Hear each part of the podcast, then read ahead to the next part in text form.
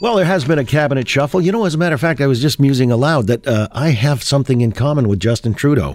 I'm upgrading some cabinets at my home as well. And so, oh, well, there's that in the Haida tattoo. But nonetheless, uh, anyway, I'm going to talk later in the show about tattoos. There's a company here in Toronto, by the way, that just does tattoos that disappear in like 8 to 18 days. Now, is that a brilliant idea, or is that kind of like the down market tattoo thing uh, that really you don't have any street cred if you're wearing one of those. But we'll we'll discuss right now. I just wanted to tell you about the cabinetry that I'm replacing in the house, and uh, the guys at 310 Rental are doing the work, the beautiful work. I mean, it's yet to be done because we're doing it in phases, as you know. All the trades get coordinated, and you bring in the electrical before you actually do the tiling to do it the other way uh, would cause quite a mess and be expensive and prob- probably rather improper. But the guys, they've got it all coordinated, and I have the absolute utmost trust in their professionalism as I see them work very, very closely on a daily basis. 310 Rental, doing beautiful work and very professional. Not the cheapest, certainly, uh, but they do everything according to code, and that's why you can trust this renovator because I do. Speak to Charles or Mike, 310 Rental. That's 310 7366 no area code required. Let's get to Lisa Raitt because this is something else. The cabinet that was shuffled earlier today, uh, much ballyhooed in certain quarters. There uh, are some interesting appointments. Bill Blair, I guess, would be one of them. Former chief police in Toronto is now in charge of border security and uh, amongst other responsibilities. But Lisa is the deputy leader of the opposition and a friend of the Oakley Show. Lisa, good afternoon. Good afternoon, John. Well, all this cabinet shufflery and so on and so. Any appointments that stand out to you, including Blair's? Oh yeah, Blair's has to be one of the ones that stands out the most because he's taking pieces of three different portfolios. They're trying to amalgamate it together. But I honestly think that the Prime Minister just did this to aggravate the province of Ontario. I think that putting Bill Blair in as the point person for immigration, the point person for cannabis, rollout because he still has that, and the point person for border crossing. That's just a recipe for disaster. All right. Well, all right. So he's doing it, Trudeau is, to aggravate Ontario. Uh, how is that going to aggravate Ontario?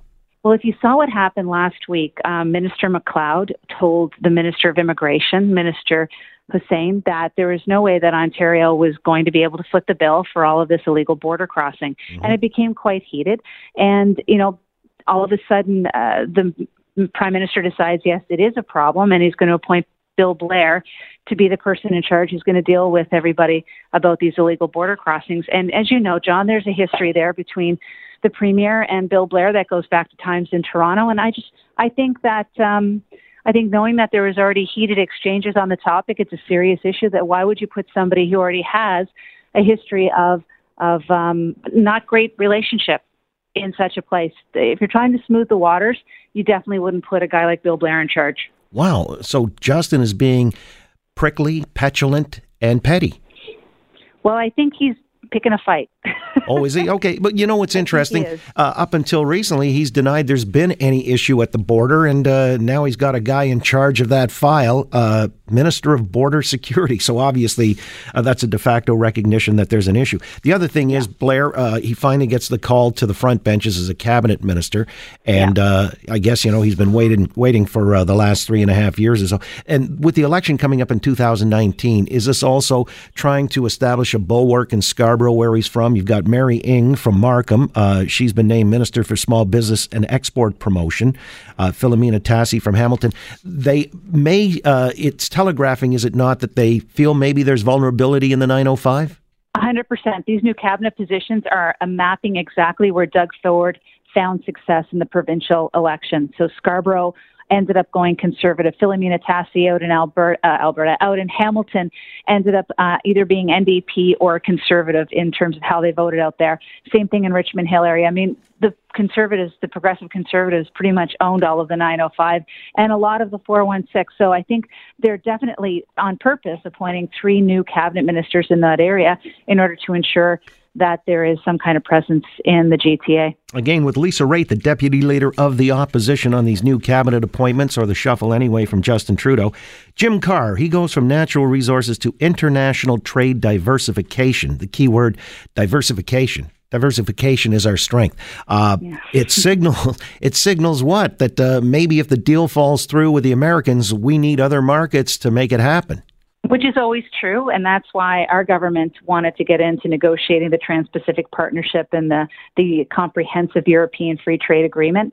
Uh, but what I think that it's this isn't to be looked at by Jim Carr going to international trade. I think this is a case of Francois Philippe Champagne being moved out of international trade, and for a couple of reasons. Um, he was part of those pretty much failed international trips that uh, um, Prime Minister Harper, uh, Prime Minister Trudeau was involved with, mm. and the um, he didn't get any deals signed at the end of the day. So he was he was not successful. And why I say it's more of of Minister Champagne moving out is if you want a guy who has experience in dealing in Asia, you know, he actually dealt in Asia for 10 years at least. He was uh, in private business over there. He understands the system, he understands the players, and yet we're going to lose that experience in a very, you know, important file right now for somebody who has to come in and learn it. All right. There's also Dominic LeBlanc, one of his key lieutenants, from Fisheries and Oceans to Intergovernmental Affairs. Uh, is this another one spoiling for a fight or anticipating one? 100%. And what is interesting is, um, you know, the former Minister of Intergovernmental Affairs basically has been demoted. And ironically, that was Justin Trudeau. He appointed himself as the Intergovernmental Affairs Ministers in 2015. And I guess now that it's going to be a little bit more heated, he's decided he's going to give it over to Dominic LeBlanc, who is known as being very partisan, very political, um, strong backbone, and not afraid to throw a punch or take one. So, you know, when they first got elected in 2015, I'd like to remind people that it was Dominic LeBlanc who wrote a very assertive letter to all of the crown corporations telling them to either fire their directors or fire their CEOs if they were appointed by a conservative government. And that's, you know, that takes a lot of guts to do that kind of thing and interfere in governance. Didn't happen in a lot of cases, but certainly he is not uncomfortable with uh, being the bad cop in a situation. So I guess they're anticipating that with the change in all the provincial governments, it's no longer sunny ways. It's it's more along the lines of uh, of picking fights. All right. Well, he's going to have one when it comes to this carbon tax that he's hoping to have implemented across the country by 2019. And tomorrow, you've got in St. Andrews, New Brunswick, all the premiers meeting many of whom have already, and Doug Ford, first and foremost. Uh, you've got Scott Moe out there in Saskatchewan. A number of liberal premiers are even vacillating and saying they may not uh, subscribe to a carbon tax, and this could go to uh, various levels of courts in the country. Uh, I guess it's before the appeal court out there in Saskatchewan. so, if you've got, uh, is this Dominic LeBlanc's file, the Intergovernmental Affairs, or how do you see this one squaring up? Going to be interesting. I mean, I saw a picture this morning of Minister McKenna meeting with Minister Rod Phillips from Ontario. And, you know, you'd love to know what the actual conversation was because they're looking at each other very seriously and, and both are asserting that on one case there's going to be a carbon tax and on the other side there's no way Ontario is going to implement a carbon tax. So this is not something that's going to be taken lightly. And I think Minister LeBlanc's going to be playing a role in it for sure, but Minister McKenna is going to be part of it. Jody Wilson Raybould is going to be part of it from the justice side. Caroline Mulroney will be part of it. There's going to be a lot of people involved in this uh, in this discussion, but you know, Premier Ford has a mandate from the people. It's very clear, no carbon tax. So that's just the way it's going to roll here in Ontario. Uh, and maybe Alberta by next spring as well if Jason Kenney wins, and uh, it looks like it with by-election victories recently. Uh, yeah. He's got the momentum. Natural resources, uh, that's something you know plays big in Western Canada. I mean, are the Liberals pretty much dead on arrival now out west? Oh, it's it's yeah, pretty much. I mean, if you take a look at what just happened in the provincial elections out in Alberta, I mean, people are getting 85% of the vote on the conservative vote, and it's because they know that they've been abandoned by both that provincial government and this federal government, the liberal government. So they put Minister Sohi, who as Minister of Infrastructure never got anything built and was chastised for, by the uh, parliamentary budget officer for not having a plan for infrastructure in the country, even though he had this massive budget. Now he's in charge of the most important, um, I would say, single infrastructure project in uh, in the West, and that is the building of the Trans Mountain Pipeline. And if he can't get it done in other parts of the file, how's he going to get it done with so much difficulties that we're seeing from opposing forces in Alberta? He's got a he's got something big he's got to deal with. Oh yeah, well, there's a lot on the uh, plate. Note. When's the house back, by the way? The house is back in the second week of September. Okay, and October 17th is when uh, the marijuana is legalized.